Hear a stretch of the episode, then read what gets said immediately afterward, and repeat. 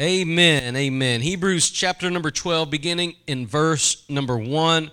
The Bible says, Wherefore, seeing we also are compassed about with so great a cloud of witnesses, let us, guess what? That's you. let us lay aside every weight and the sin which doth so easily beset us.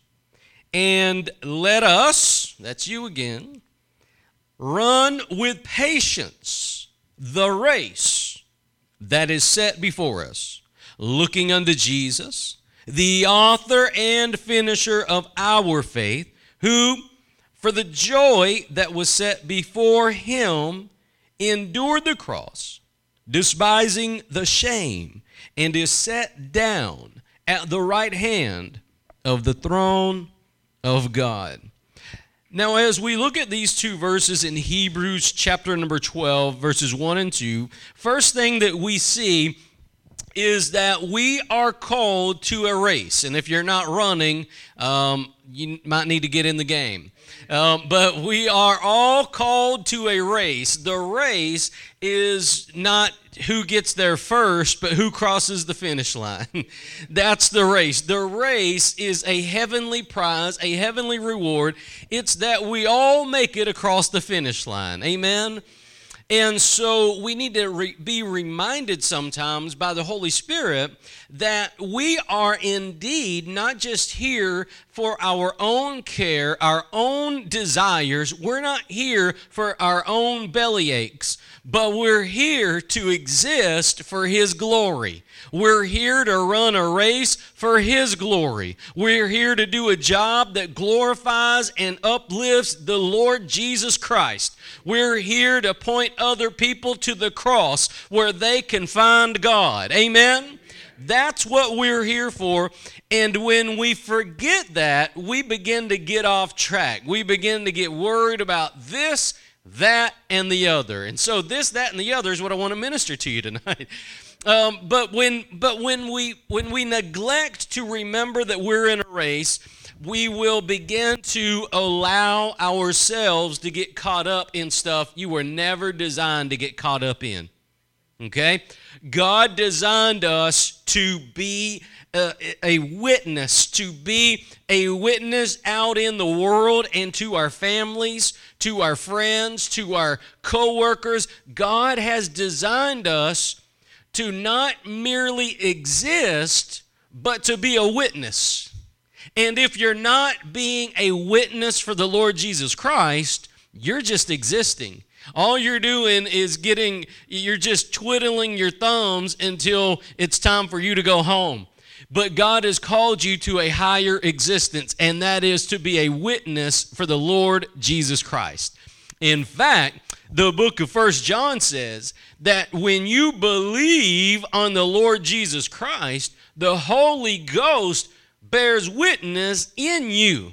That means you have the witness of the Spirit in you. And if you're born again and you have the witness of the Holy Ghost in you, but you're not letting the witness out of you, you're clogging up the flow. You're clogging up the flow because you're not willing to get on board with God's way and God's design and God's plan. So there's a couple of points that I want to uh, I just want to reference in this verse. Number one, um, he he says at the beginning of this verse, "Wherefore." Uh, seeing we're compassed about with so great a cloud of witnesses. Now, this cloud of witnesses is the hall of fame of faith. This is all you know, uh, Moses and, and, Enoch and Noah and all these great men and, and, and women of God. This hall of fame of faith, it bears witness against us. You see, you know why it bears witness against us? Because in, in, in Hebrews uh, chapter 11, verse 6, it says that, that um, you know, their desire was to please God. And that bears witness against us when our desire is to please men. when our desire is to please me, when our desire is to please another person. You see, when we get mixed up on that, and remember, that's what set them apart is their desire to please God, to believe that He is, and to obey Him, to please Him. And so, you know, that's what we've been called to do as believers. And you might say, well, I don't know what I'm supposed to do. Well, that's okay. God will work that out as long as you'll get in motion. As long as you're willing and surrender, God will work that part out. I remember listening to a person that said, you know, they um, they were ministering and they said a, a friend of theirs um, said, you know, I can't go out and witness to people on their door anymore. I can't go out and do that because of my health. And he said, but if I wrote letters, would you take them with you when you go? And the guy said, Sure, I'll take them with me. And the guy began to make little letters, but they turned into what we call tracts, Okay? And and this guy began to write these tracts, handwriting tracts. And then people began to copy them, fold them, mail them to loved ones. And today, today, from that one guy, over 2 million of his tracts are in production in the world today. He's reached people from on different continents, different countries, different nations all because he had a willing heart. He surrendered who he was to God. Amen. And, it, and see, and most of us, we get to the point where we say when we can't do anything anymore, we just quit. We'll just turn on the TV. What, let's see what's on. Is Bonanza on? How about Gunsmoke? What's on tonight? When God's called you to a higher place than just merely existing, okay? God's called you to a higher place. Now, watch this. This, this is going to be good. Now, watch this. It says that we're surrounded by these cloud of witnesses. So let us, now, you know, you're included on that now. Let us lay aside every weight and the sin which does so easily beset us. Now, some of you have heard of a besetting sin before. The, the word beset means to surround. When, when you're involved in sin, it surrounds you. You can't, how, how many of you know you can't just toy with sin? You know, if you flirt with sin, it, guess what it does? It surrounds you. It's like seaweed. It just surrounds you and it swallows you and envelops you. You've got to make a decision to not go on that side of town. You've got to make a decision to not do that anymore because if you flirt with sin, sin will beset you. A besetting sin is a sin that has completely surrounded you, and what it does is it chokes you off from being who God called you to be. It robs you from running your race and finishing your race. It robs you from being who God made you to be. That's a besetting sin. But before the besetting sin is something I believe is probably much more likely to hit target in most churches in America. What is it that is before the besetting sin? It's every weight which hinders you. Every weight that hinders you. And so we're we're talking about tonight these things that weigh us down. You know that so many people are weighed down by carrying things God did not design you to carry.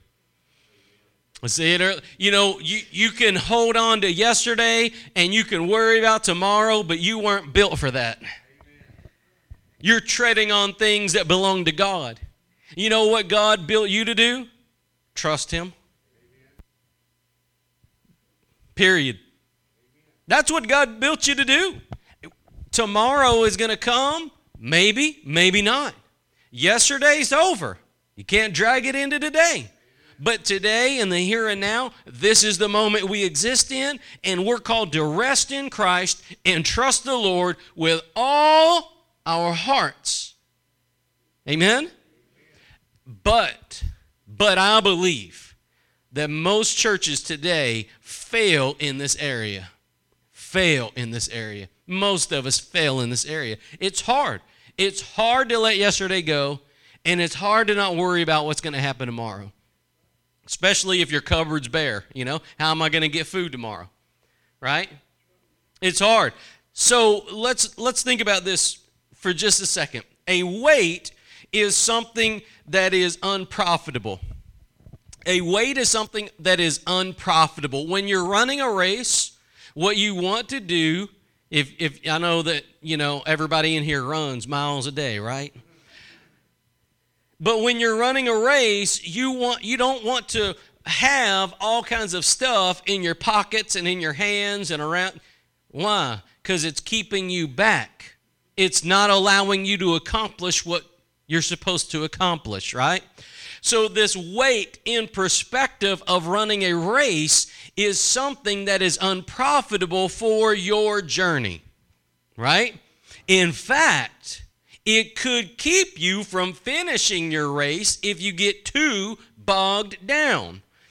We've, you know, ministered about a month ago a message about, you know, being stuck. You're going to have rut, you're going to rut, you're going to rot, or you're going to have revival. Amen? It's A.W. Tozer special right there. Rut, rot, or revival. Make a choice. And so many people would rather stay in a rut. So many people would just stand there and rot but God's called you to experience revival even on a daily basis. Amen. You know, you realize you're the temple of the living God, right? You realize you don't have to go to a temple and make sacrifices. The sacrifice has already been made, and the Spirit of God dwells in you now. Now you are the temple of the living God. And so, eh, you know, as such, as such, we have a responsibility here. Now, in this message here, uh, we're talking about weights that are unprofitable, things um, that you could characterize as cares of the world, worries, and fears. Cares of the world, worries, and fears. Now, worry is, is pretty unique. Worry is something that a lot of people do, and I'll, I'll tell you how it usually goes.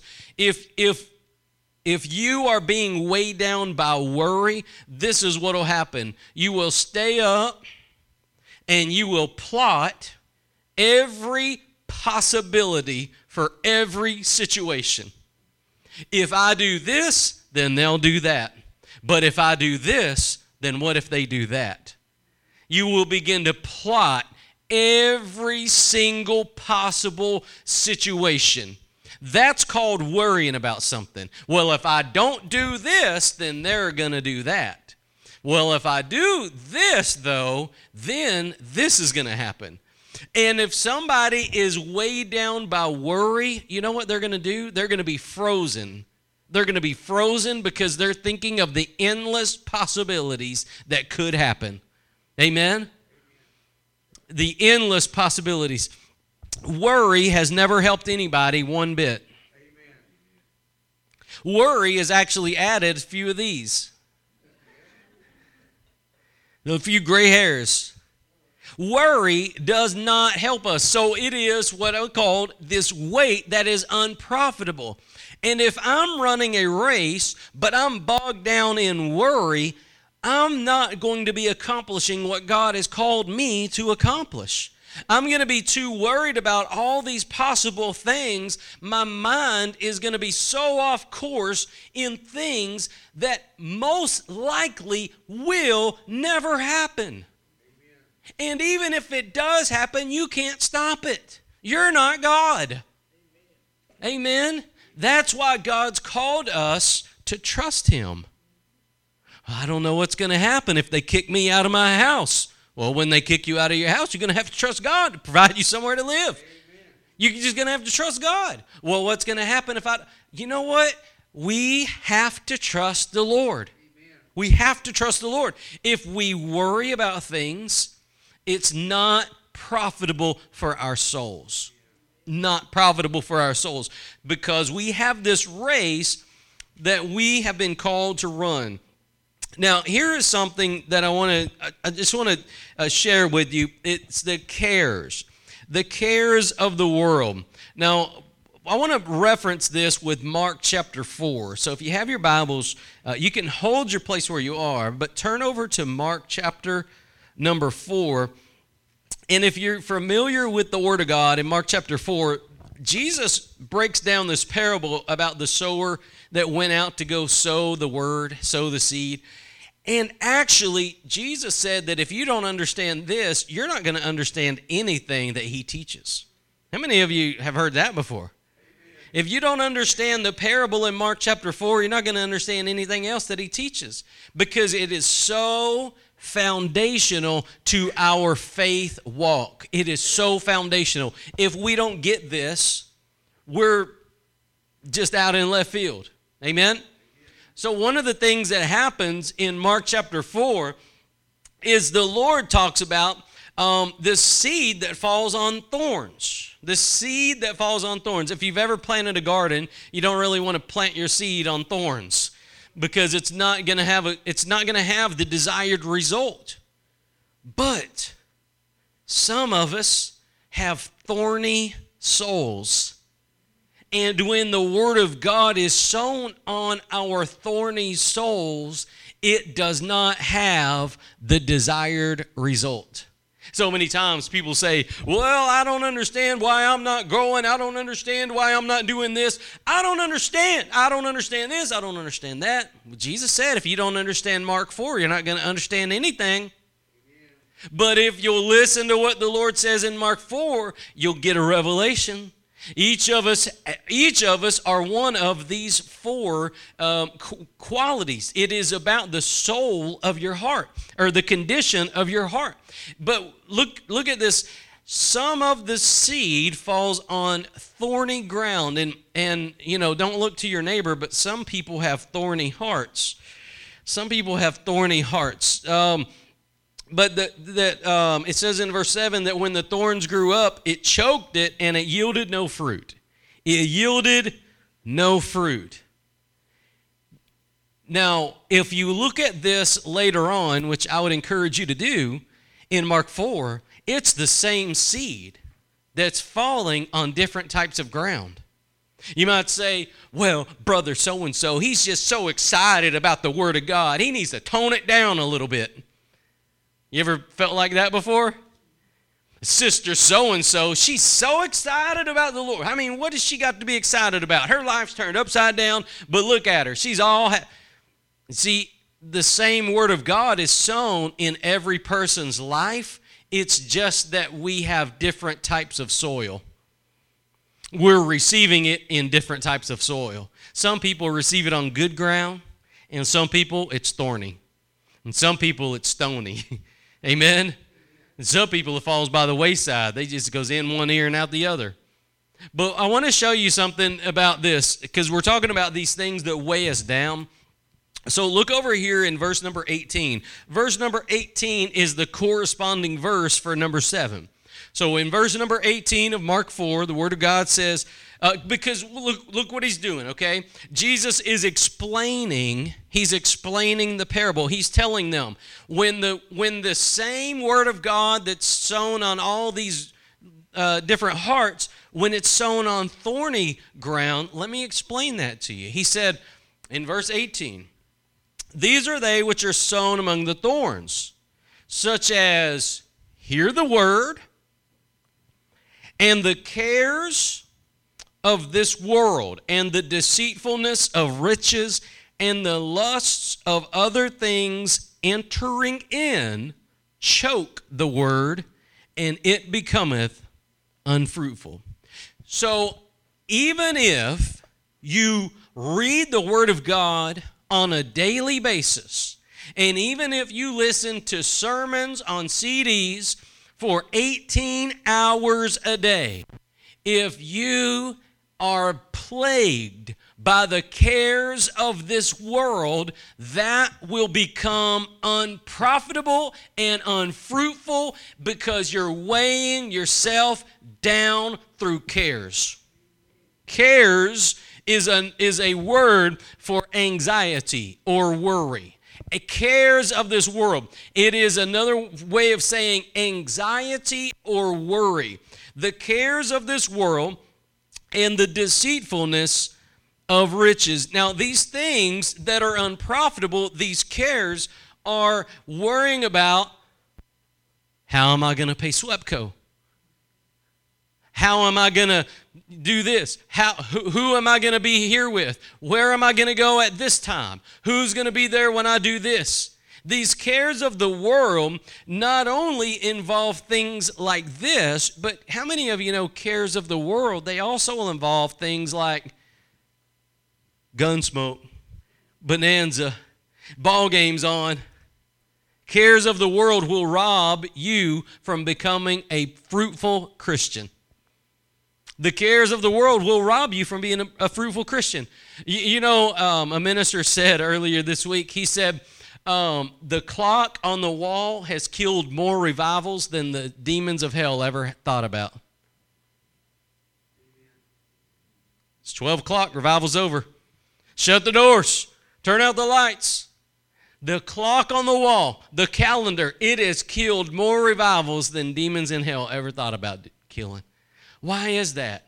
Because we compartmentalize God. You know what it means to compartmentalize? We only that means you only give God this block of, of your heart. But once this block of my heart's over, all I'm about is my football team or my TV show or my this or my that. And God's telling us that if those cares of the world are there in our lives, it doesn't matter how much of the Word of God you, you hear or read, it's going to become choked. The cares of the world will choke the Word of God from becoming profitable to you. The cares of the world.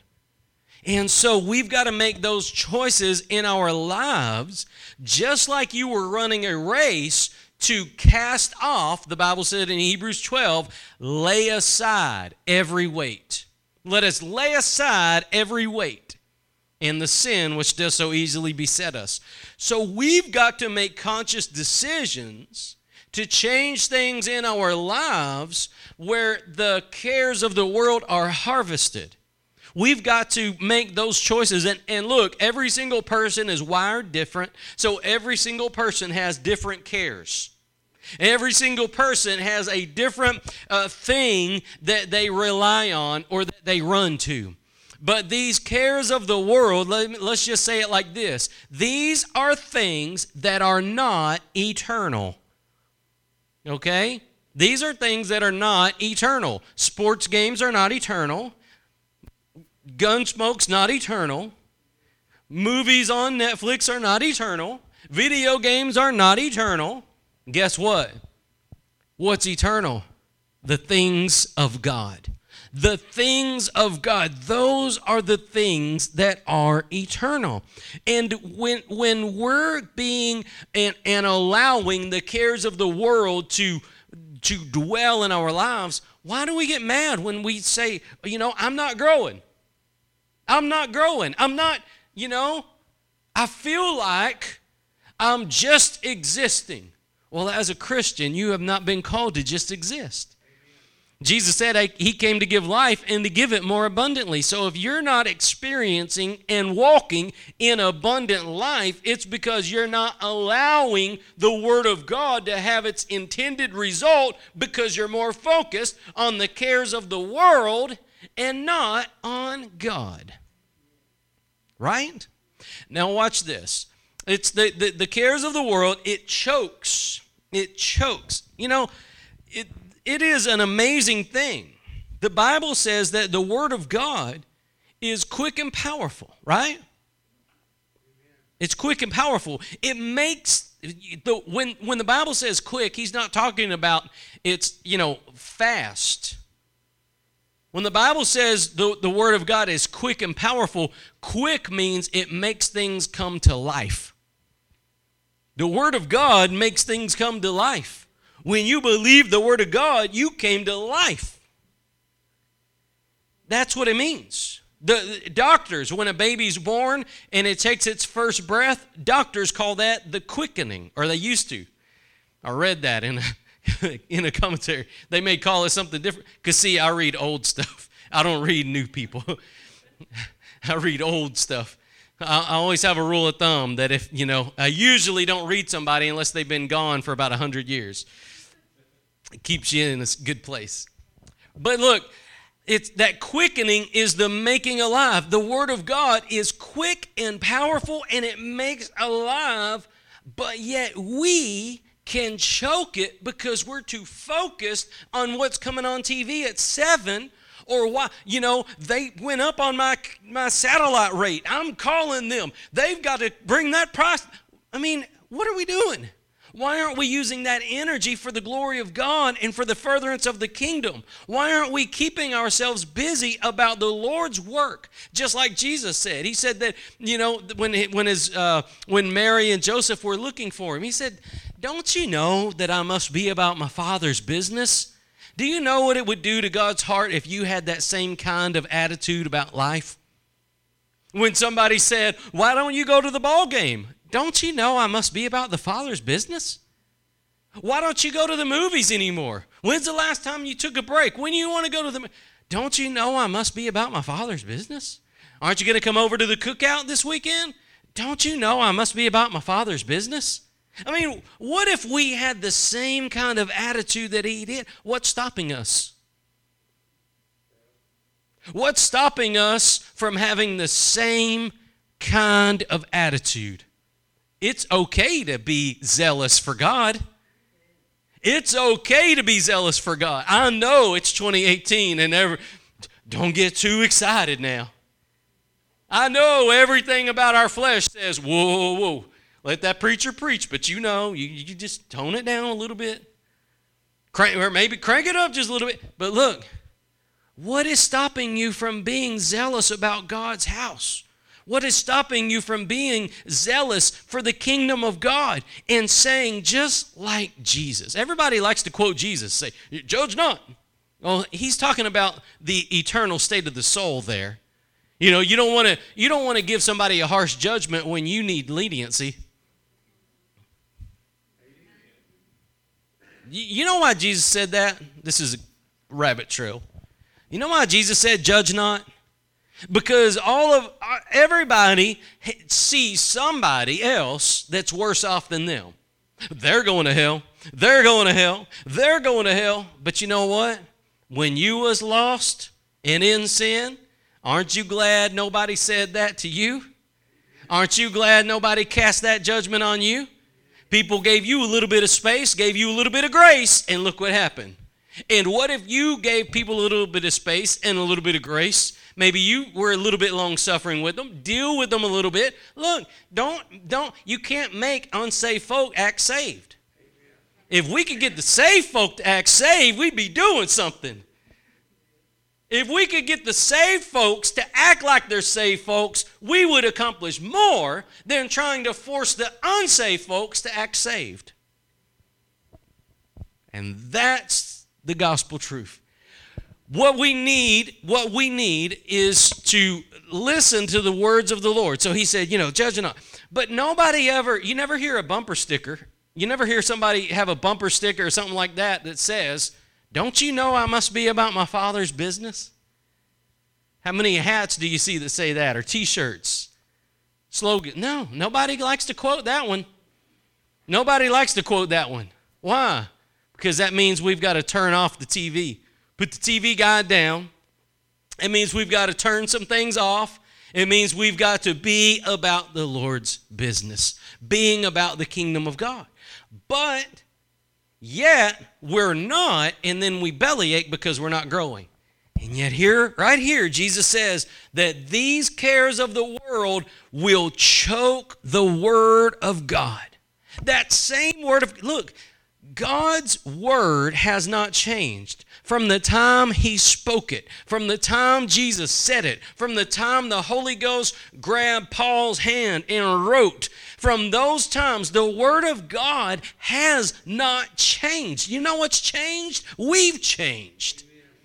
We've grown faithless. We've allowed the cares of the world to rise up, but God hasn't changed and His Word hasn't changed. It's still just as powerful today as it ever has been.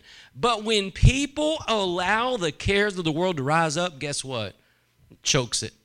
Now, look, we live in a different day and time than whenever Jesus spoke these words, right?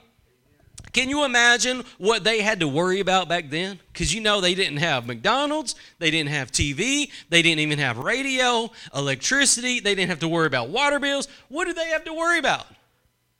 Well, they had to worry about, you know, if they were believers, about staying alive. Amen. It was a different life. It was a different life. Even uh, even 150 years ago was a totally different world. Our world has, has changed, you know, extensively in the last 150 years. But, well, the last 10 years has changed probably even more than that. The condition of the world has, but yet the Word of God's still the same. People, even back then, were allowing the cares of the world to rise up and choke the Word of God so that it was unprofitable. What were they, what were they worried about? Well, it really don't matter.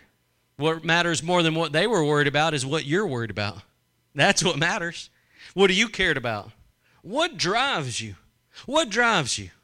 I know some people, they get, you know, if, if their favorite uh, ball team wins, you can't tell them, you know, nothing that week. But if their favorite ball team loses, they will actually go in hibernation for about three days because they're too scared to show their face to everybody. I'm serious. You know what that means? That means that we have put more and invested more of who we are in things that are not eternal than in the kingdom of God. And if we are caring more about those things than the kingdom of God, it will choke the word of God. Turn with me to Luke chapter 10, real quick. Matthew, Mark, Luke, and Luke chapter number 10. And I want to just share with you a passage beginning in verse number 38 of Luke chapter number 10.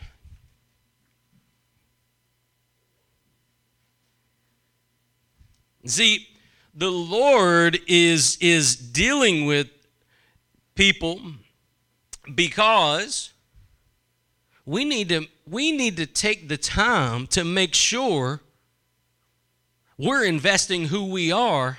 Uh, what I mean by that is investing is is buying in, uh, not not with your wallet, with your heart. Buying in means being on board with God. All that you are your dreams. Why would you dream about un uneternal things, non-eternal things? When God designed you to dream about eternal things. What do I mean by that? When was the last time you dreamed that God would move on people through you and save souls? When was the last time you dreamed that you would pen tracts and change lives in the Philippines? When was the last time you dreamed a dream of, about seeing a move of God in a city and sweeping it for revival? When was the last time that you had eternal dreams, not temporal dreams? You see, the world has temporal dreams because they're temporal.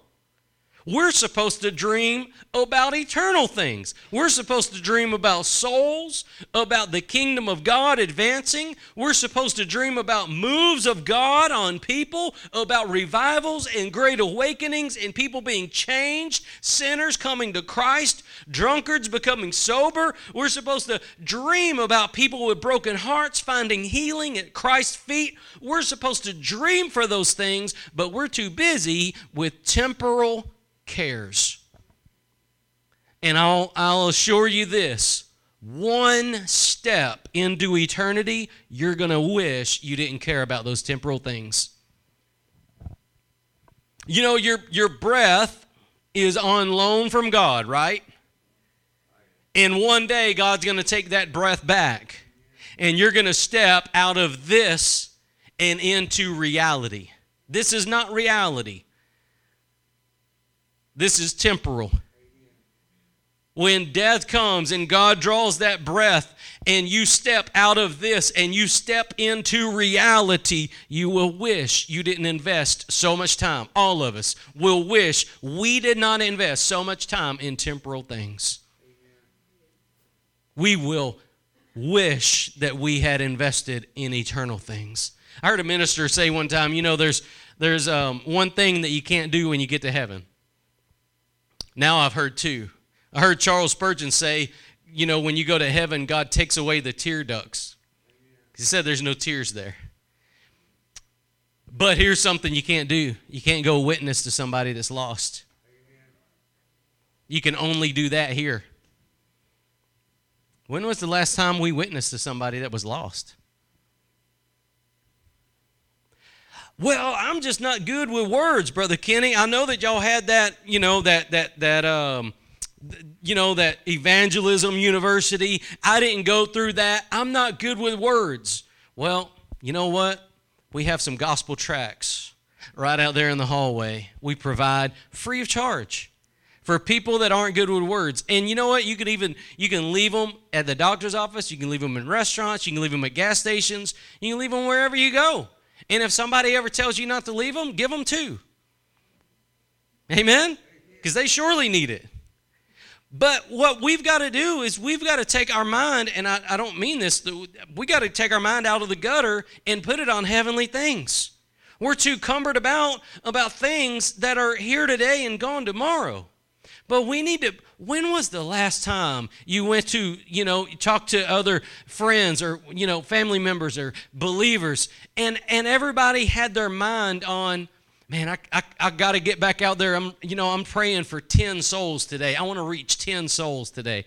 When was the last time we got around people that were dreaming eternal dreams and, and longing to see God's kingdom advance in the world? When was the last time that we said, like Jesus said, Don't you know I must be about my Father's business? But whatever, you know what our problem is? We're about everybody else's business. We off in everybody else's business. Why didn't you do this? Why didn't you do that? Why did you do this to me? Why didn't I do that to you? Why did you do this? Why did why are we off in everybody else's business when God designed us to be about his business, to be about him, right? Because you know these these temporal things, they they are cares that will choke out the word of God in your life. Look in verse number 38. It says, Now it came to pass, as they went, that he entered into a certain village. And a certain woman named Martha received him into her house. And she had a sister called Mary, which also sat at Jesus' feet and heard his word. Here, here's where the problem goes, though. But Martha was cumbered about temporal things. Martha was cumbered about, worried with, caring over. You, you, know what it means to be cumbered about, right? You get worked. How many of you ever got worked up about something? Amen? You get worked up about this is the fifth time I've cleaned up this mess right here, and everybody keeps leaving a mess. Everybody keeps leaving a mess. Nobody's nobody's doing like nobody's helping me out. Nobody's that's somebody cumbered about right there. Amen? You can get cumbered about about lots of stuff. Nobody's called me today. I was, I was doing this and. Nobody's visited me. Nobody's written a letter. Eh, you can get cumbered about by all kinds of stuff. And so Martha is cumbered about just like we are talking about temporal things. If you're cumbered about temporal things, you're going to miss what God has for you. She could have been at Jesus' feet just like Mary.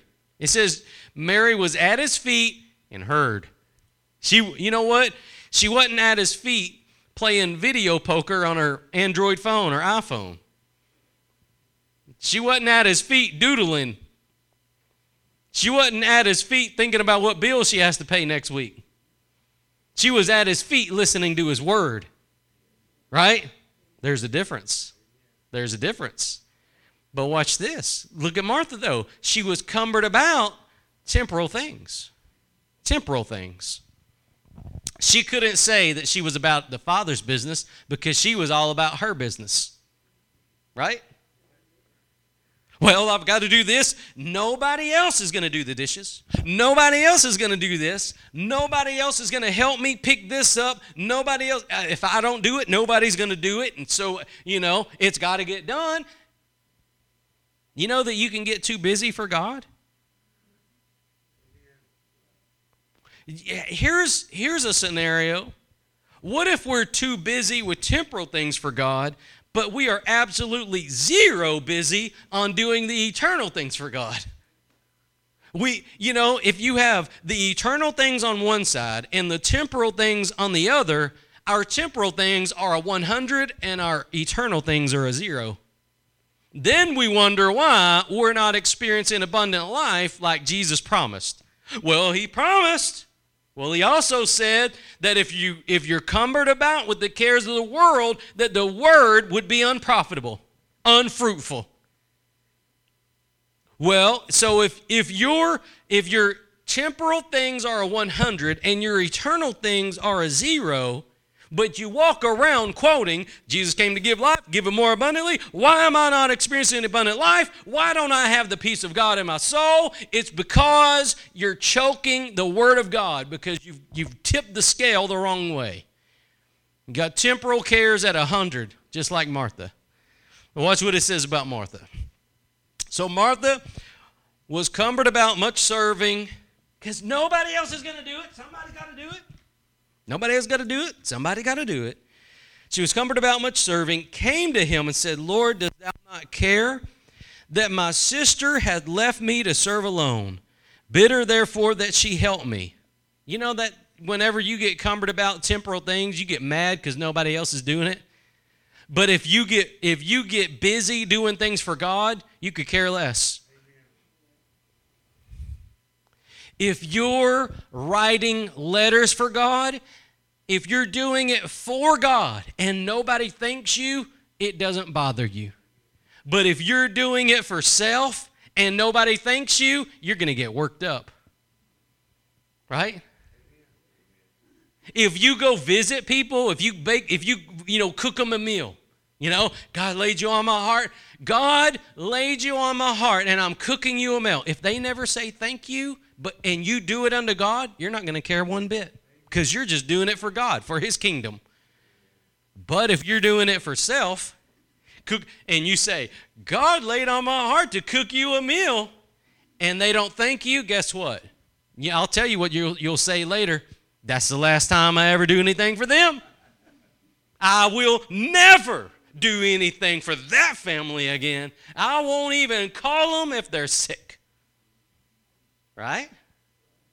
Doing things for self or doing things for God. And so, see, Martha here, she's cumbered about these temporal things and she's kind of upset about it. But if you're doing things for God, it's not going to upset you. Because you're doing it unto God. Doing things unto God and doing things unto self, the big, the, the, the big way to tell, the litmus test to tell whether you're doing things for God or whether you're doing things for self is if you get upset about it when you don't get thanked, when you don't get your name in the newspaper, when you don't get a pat on the back, when you don't get flowers or cards or candy, when you don't get the prize and you don't get all that, if it bothers you, there's a selfish thing in there. All right.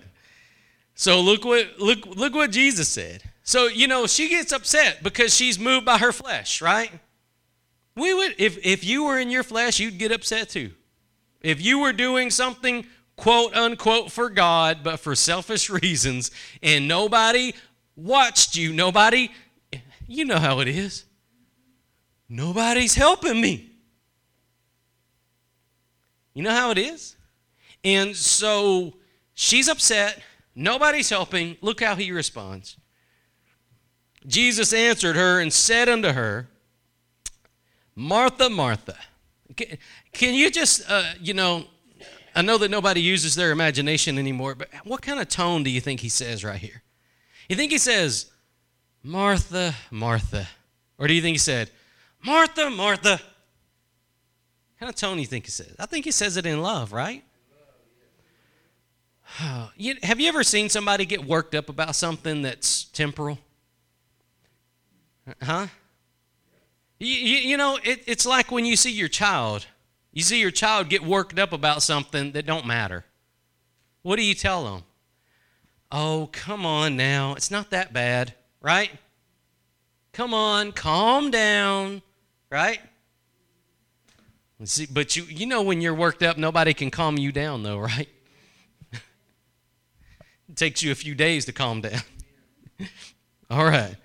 But look what he says. He says, Martha, Martha, thou art careful, and you remember what the cares of the world does, right? It chokes the word out, right? Thou art careful and troubled about many things, but one thing is needful. And Mary hath chosen that good part which shall not be taken away from her. She was worried about everything else under the sun except for the right thing, which is Jesus. She was worried about what people thought, how the house looked, what chores were going to get done, who was thanking her, who was helping her, who wasn't thanking her, and who wasn't helping her. She was worried about everything else under the sun, but the one thing that was most important, which is Jesus. And when we do the same thing in our lives, we choke the Word of God and cause it to be unfruitful, unprofitable. Amen? And so, just to kind of bring this back together, you know, we've all been called to run this race. Flip back over to Matthew chapter 10, and we're going to close. Matthew chapter number 10. Um, we've all been called to run this race. And the Bible says that we are to run this race with patience. With patience. And that's the, the, the word that no Christian I've ever met has ever prayed for. It is, is for more patience because it doesn't come very easily. Patience is, is something that it comes with scars. When you learn how to be patient, it comes with scars. But we've been called to run with patience the race that is set before us. And, and, and, and notice how verse number two starts. So, look, the, the first thing is I want you to see is that you have been called to shed off every weight in besetting sin. You've been called to lay it aside. Every temporal thing, every temporal care, everything like that is not supposed to weigh you down in your race that God has for you.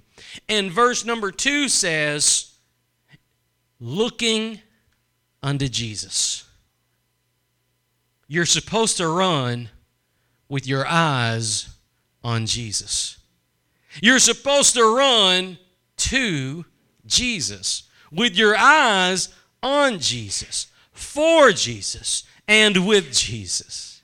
You see, the whole race is only there, um, it is there only when you're looking unto Jesus. If you're not looking unto Him, you're not running the race. If you're not looking unto Jesus, you're living for yourself. You're living for yourself. But you have been called to run a race in which you look unto Jesus. Looking unto Jesus means, you, you know, you obviously can't see him with your physical eyes. Looking unto Jesus means keep, you know, the eye is the door to the soul. It is what direction you go in, it's where your ambitions lie. It's where your faith resides. It's where your hope stands. It's where your confidence is born. Who you're looking unto tells what direction you're going in. Who you're looking unto tells who matters more in your life. Who you're looking unto means where does your hope exist? What see so many people they get so worked up about politics so worked up about movies, so worked up about sports. You know, people that are into politics make fun of the people in sports. People in sports make fun of people in politics. People in movies make fun of people in. The, But everybody's getting worked up about things and not looking unto Jesus. Not looking unto Jesus. So I want to encourage, encourage you tonight. Read verse number two. Look unto Jesus. And if you'll look unto him, you'll begin to get yourself back in the race. Simply by looking unto Jesus, the author and finisher of your faith, who for the joy that was set before him endured the cross, despising the shame, and is set down at the right hand of the Father. I see if you look unto him, if you look unto him, you'll get back in the race. You'll, you'll be running again for him. Then it's not going to matter when people don't thank you. Then it's not going to matter when people visit you. Then it's not going to matter if you, oh, good boy, Billy. It's not going to matter. Why? Too busy looking at him. Too busy looking at him. He's where my affection lies. He's where my hope lies. He's where my confidence is birthed from. Amen? Amen? Father, we just thank you tonight, Lord, for your love, for your grace. Lord, I thank you for helping us, Lord, in this life. Thank you that you did come to give us life and to give it more abundantly. And Lord, tonight we're asking, Father, that you would stir us up. Stir us up, Father to not be cumbered about those temporal things, but Lord, to pursue those eternal things. Father, we just ask tonight that you would stir us up to get back in the race, to begin to dream and hope and long for moves of God, for souls to be saved, for lives to be changed, for Jesus to be lifted high, that your name would be exalted in all the earth Lord, help us, Father. Stir us up that our hearts would desire those eternal things and we would not be bogged down, Lord, worrying about this, that, and the other. Father, I pray that you would seal this word tonight, seal it in our hearts. And Lord, we ask it in the mighty name of Jesus Christ. And everybody says,